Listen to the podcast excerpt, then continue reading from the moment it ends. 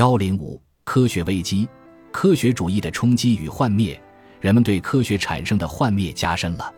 一九七零年，法国遗传学家雅科莫诺称，现代社会已经变得像瘾君子一样依赖科学，瘾君子会改变自己的习惯。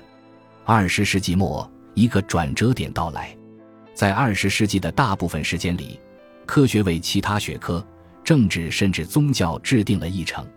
以前，科学家要对赞助人或民众的要求做出回应，而如今科学的发展推动了各个领域的变化。不再听命于任何其他计划，科学家们对生命和宇宙真相的揭示博得了人们的敬佩，也使科学收获了威望。然而，正如我们在上一章中所看到的，逆流使怀疑和猜疑不断涌现，新的科学氛围和哲学氛围使人们不再那样相信关于语言、现实和两者之间联系的传统观念。尽管如此，大学和研究院所中规模越来越大。成本越来越高的科学机构仍能指导他们的金主，或者能够获得足够的财富和独立性来设定自己的目标并推行自己的计划。结果是一把双刃剑。新技术带来的问题和他们解决的问题一样多。随着科学将人类的力量延伸到生死领域而带来的道德问题，随着技术的发展而出现的实际问题，科学似乎用基因取代了精灵。灵长类学和遗传学模糊了人类和其他动物之间的界限，机器人技术和人工智能研究打破了人类和机器之间的障碍，道德选择被简化为进化的偶然事件，或是屈服于基因决定的结果。科学使人类成为实验的对象，残酷的政权滥用生物学为种族主义辩护，滥用精神病学来监禁不同政见者。科学主义否认一切非科学的价值观，并用自己的方式变得像所有宗教一样教条主义。随着科学力量的增长，人们开始害怕它。科学焦虑症几乎成了一种公认的神经症。在这些事件的影响下，科学极强的自毁能力越发明显了。普通人和科学领域以外的知识分子对科学家失去了信心。不再那样期待科学家解决世界的问题和揭示宇宙的秘密了。实践中的失败进一步削弱了人们对科学的敬畏。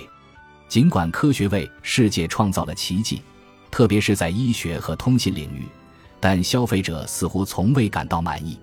每次前进都会产生副作用。机器加剧了战争，耗尽了环境，让生活在炸弹阴影下的生命更为无望。他们穿透了天空，污染了大地。科学似乎非常擅长搞破坏，这与提高生活质量和增加幸福感是完全相悖的。它没有使人变得更好，相反，飞速进步的科学所起的作用比过去更糟了。它没有使人类普遍受益，而是体现或导致了西方压倒性的优势。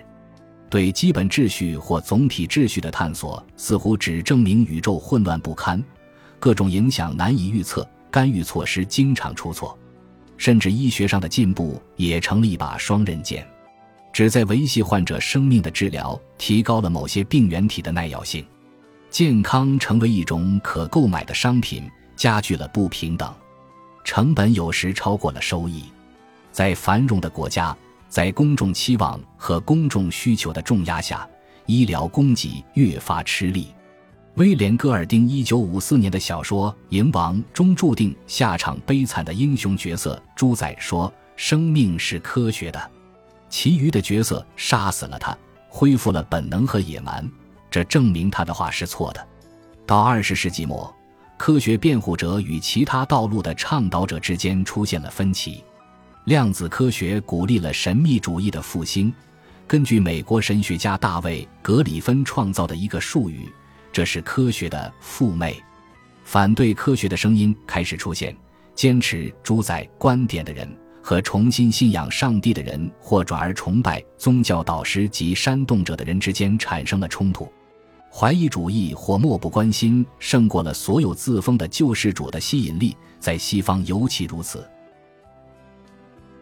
本集播放完毕，感谢您的收听，喜欢请订阅加关注，主页有更多精彩内容。